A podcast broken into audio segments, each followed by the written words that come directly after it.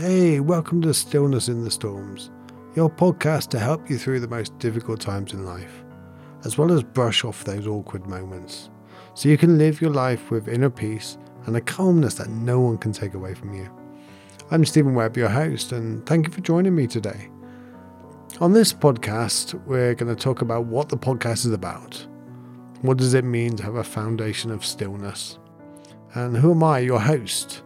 Um, so we can get to know each other a little better. How can you get the best from this podcast? So, first of all, we're going to start, you know, how are you? Um, how are you doing? And thank you for joining me. And one of the most precious things we have is time. So, I want you to know how much I appreciate your time spent with me right now. So, what does it mean? What is this podcast about? Stillness in the storms. Well, we all we all like to live a still, calm life. This energy of, uh, you know, we all like that calmness. We all know the wise person that when everything is going wrong around them, they don't react and then regret it later. And you often see that in films, especially old westerns, when you have a bar and a fight breaks out and someone comes in and says something and then someone is triggered and reacted and then you suddenly got this fight in the bar between everybody. You got everybody hitting bottles over the head of each other and one person punching another person. And it's just a brawl between everybody but then you have this one guy at the end of the bar that's sitting there, swigging his whiskey or whatever he's doing. And it seems like he's totally disconnected, not knowing what's going on. But it's quite the opposite. He knows exactly what's going on and he's keeping an eye out. And then someone comes over near him and tries to involve him in it. And he stands up right at the last minute and without throwing a punch, he has the final say and walks out. And it's what he says and what he does is we what we remember. And that's what we all want to be. We want to be that um, that shade when everyone else is hot and everyone else is struggling. We want to be that voice of wisdom. But stillness in the storms is is more about not just providing for others, not just giving a stillness to a situation. It's about you being able to remain calm and respond in an emotional, skillful, loving way through understanding.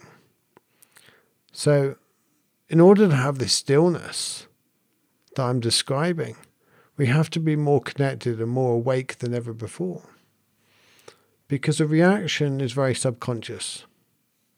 You know, something happens, our subconscious mind flips through the filing cabinet and it finds what it did last time and then it repeats it. Um, it didn't kill you last time, so it must have been the right thing to do.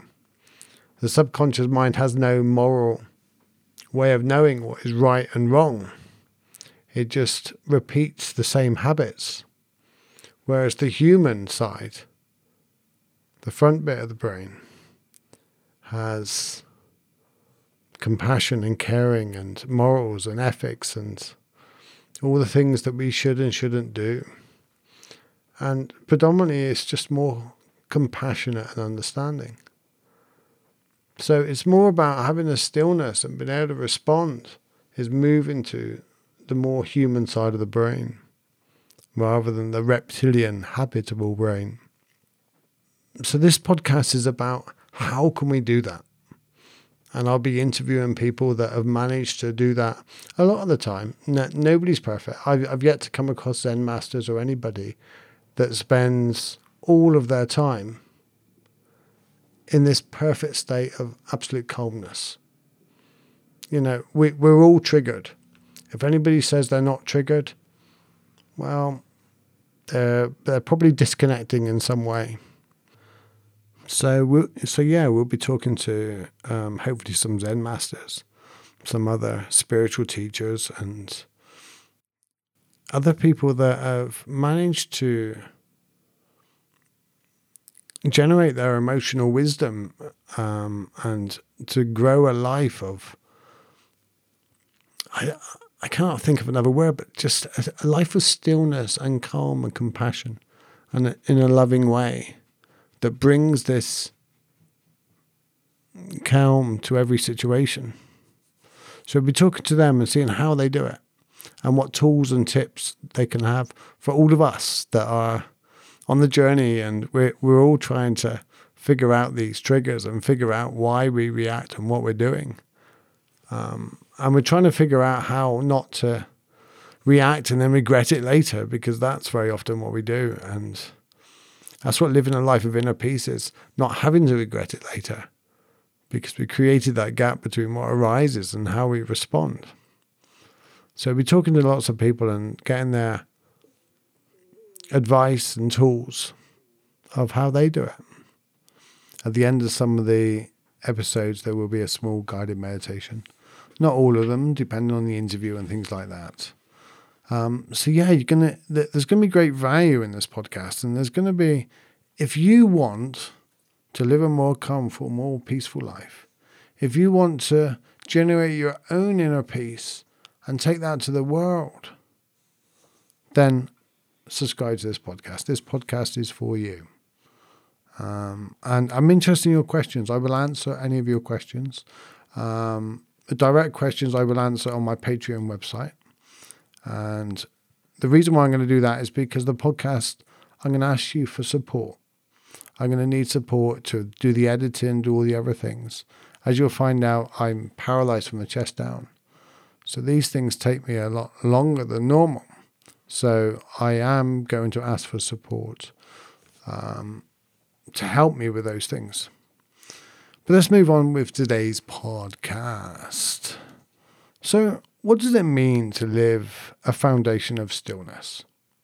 What does it mean to have this ability to stay calm in the storms of life? And ultimately, what does it give you and the people around you? What benefit do you have from this stillness? Well, storms happen, life happens. You know, that old bumper sticker, you know, shit happens. You know, from that film. It wasn't from the film, I just love the way they put it in the film. Um, with Forrest Gump and was he, he was walking and he stepped in some dog poo on the floor and someone said, "Oh, you just stepped and he just looked up and goes, "Yeah, shit happens," and that's right. You, you, know, you cannot stop life happening. You know, life just has got a habit of, you know, coming out and hitting you 4 p.m. Tuesday afternoon when you're least expecting it. So what we do is we work on ways in which we can be ready to respond to it rather than be in reaction mode. And if you take a progressive government and a reactionary government, one one is always trying to put out the storms. You know, one's always trying to run around and get sort out the leaks afterwards, sort out the controversy, the things that are said and all that. That's a reactionary government. Another government is very proactive. Well, what's going to happen over the next 10 years? How can we help to prevent it? And how can we mitigate most of these circumstances? And another example is like very much like the fire brigade. They have two roles. They have the role of putting out the fires when they're burning, and they have the role of going around and trying to put as much in place as possible to prevent the fires. The idea is to have a balance between the two and living with a foundation of stillness means that you're aware that fires can happen and you're ready for them. But you're also doing as much as you possibly can in order to prevent them from happening. You know, because you're not going to stop them, but you can reduce them. And when they come along, you can reduce the effects of them by not reacting. So when we respond, we very much don't regret it later. We family, we don't fall out with family. We don't say things that we should not have said. We do not get personal. We do not take it personally. We just allow these things to happen and we stop fighting it. You know, very often where a situation arises and we fight it. So, like, we just don't want it. I don't like this situation. I don't want to be part of this situation. How can I stop this situation? Well, very often the situation is already here and it's arisen. So, this is what living with this stillness means. It means that this has happened. How do I get through it in the best possible way for myself? In the most skillful way for myself and everybody else around me? How can I not put more fuel on this fire? And I think that's what it comes down to more than anything else is a life of stillness is not putting more fuel on the fire. You imagine how many times do you go to a family barbecue or Christmas lunch and you all sit around the table and politics comes up or that family member that you don't overly get on with because they always push your buttons. And it's like, I can't stand them. They always push the wrong buttons and they know how to trigger me. They know how to do these things. Well, that's on you. It's not on them. They might know what buttons to press, but you're the one that's reacting to those buttons pressed. Someone can press that button and nothing. And they press the button again, nothing. Nothing. Nothing. In the end, they'll give up pressing the button, right? So whose fault is it when they keep pressing this button and you keep reacting? Yeah, I'm sorry to say it, it's your fault. You know, if I keep being triggered, which very often for many, many years, me and my sister, oh my God, she used to trigger me. And she still triggers me now. The triggering doesn't go away. She still presses those buttons. And knowingly or unknowingly, I don't know. that's not my concern. That's that's her that's her karma. But I know that I don't have to react when she presses those buttons. The triggering still happens, but I have awareness of it, and I try my best not to. I'm aware of her triggering me, so therefore, with this awareness, I can almost preempt it. There's a there's a really good poem by the Persian poet, 14th century Persian poet. His short name is Hafiz, and I cannot pronounce his long name. So um, let your intelligence begin to rule. Whenever you sit with others using this sane idea, leave all your cocked guns in the field far from us. One of those damn things might go off. Let your intelligence begin to rule. Whenever you sit with others using this sane idea, leave your cocked guns in the field far from us one of those damn things might go off.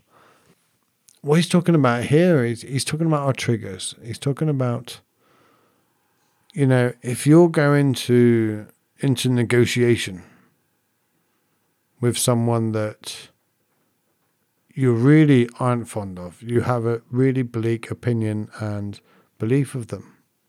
You don't agree with what they're doing, but you have to go in and negotiate some kind of deal it's leave your opinions and beliefs, leave your ignorance behind, and go in there in a way that you can bring some kind of productive, progressive calmness and stillness in the situation. Because we very often go in there with what Hafiz says is with our cocked guns ready to fire. We go in there angry. We go in there with an agenda. And although it'd be very difficult to not to have any kind of agenda, we have to go in there with a sense of calmness and stillness and understanding and compassion. And this is what we do when we go to barbecues or when we go to Christmas lunch with family. You know, when they start talking politics or when they start thinking, you know, allow them to be right, allow them to have their say. You know, be triggered by it, but don't do anything with the trigger. It's like anger is fine, violence is not. That's what it means to live a foundation of stillness. You know, don't think anybody that sat there still, um, don't think anybody that is really calm and still, that they're simply not aware or they're disconnecting or they're zoning out. They're very much, very often quite the opposite to that. They've been triggered. They're just as angry. They just got just as much of these things going on inside of them as you have or anybody else. But they're learning to control that fear, that those triggers, those experiences in life. And we'll dig deeper into this on the second podcast about triggers and what they are and where they come from and what we can do about some of these things. But I want to move on to who am I? Who am I to be sat here talking to you on this podcast? And it'll give you a sense of why I do this podcast and why I do what I do, why I'm an inner peace mentor. You know, I've had lots of experiences in life. You know, I've been bankrupt, I've attempted suicide. You know, it's one of those things that I'm really happy I failed at. Um, it's over nearly, I'm trying to work out now for my age. Yeah, coming up 30 years ago now. So I've had 30 years more life because I failed at that. At the age of 18, I broke my neck. I dived into a swimming pool and ended up severely paralyzed. And you can hear more about my story on stephenwebb.com. Um, and my story will grow as the podcast grows, and I will share more and more experiences from my life. But that wasn't the big thing that pushed me over the edge of my life. It wasn't the thing that, you know, spent most of my life teetering on between having a great life and feeling really quite depressed. There was times when I really just did not want to carry on and times when my life was absolutely amazing. You know, that's life. You know, it, it is a fluctuation. It's a balance. But at 40, I I hit rock bottom, and that was the thing that did push me over the edge. I I found myself single. I found myself broke. My chair had broken down. I was sat in the shop, sat in the door of a supermarket, and my tire had burst and this is a 40 year old grown man bawling his eyes out, not knowing where to go. I had no money on my credit cards, they were full. You know, my, my finances were an absolute disaster. My life, I felt, was a complete disaster. And there I was, sat in a wheelchair in the doorway of a busy supermarket, crying, and a security guard saying, you know, you're right, what's, what can we do? that was the final straw, really, of my rock bottom. That was when I realized I had to do something in my life. So I, I, I fought back after trying to shut my mind up because I just finished a relationship, or they finished a relationship with me. And at that point, my mind was working overtime. I was thinking far too much. I was reacting to everything in life, and all I was doing was trying to get through the day. If I got through the day at that point, it was a success, but it wasn't really because I didn't look at it as a success. I looked at my life as it sucked. You know, how, you know, I was very much, if there was a question in my mind, it was, how are you going to kick me today, life? So I was really feeling depressed all the time. I was drinking alcohol to go sleep. Um, I was drinking more and more of it, and not only that, it was in, it was starting to be embarrassing asking the carers to put more and more alcohol into the glass just to be able to go sleep.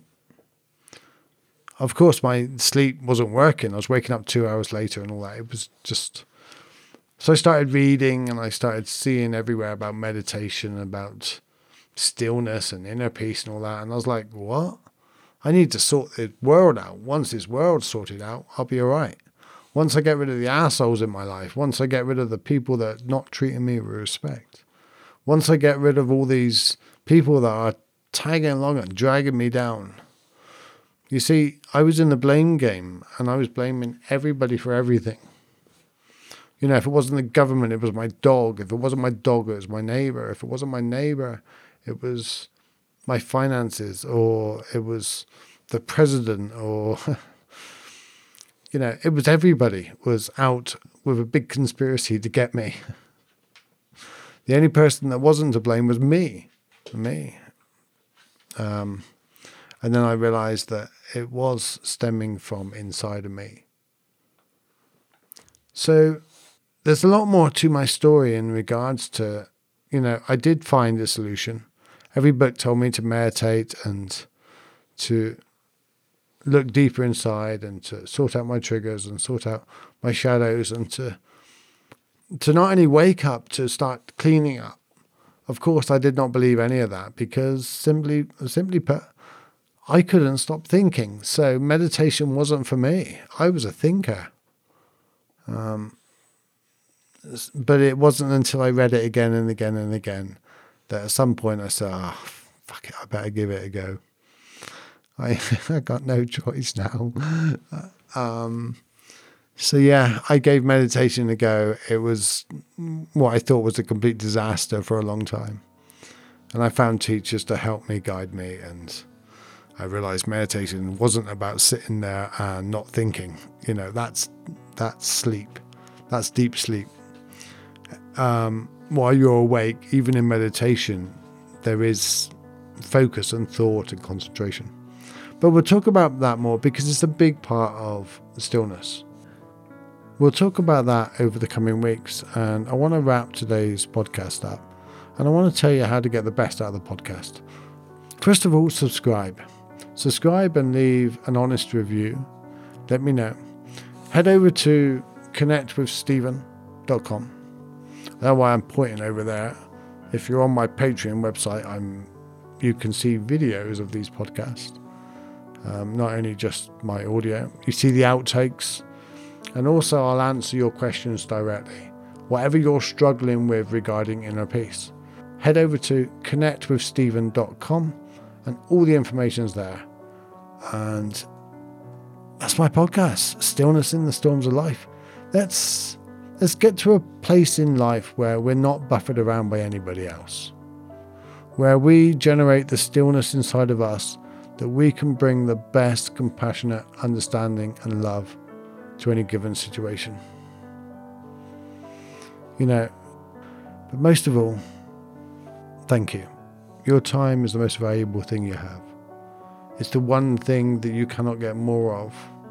It's the one thing that seems to disappear more the older we get. so I really appreciate you being here on this podcast with me here today. Thank you. Take care, love deeply, be still, and above all, do what's right for you. Namaste.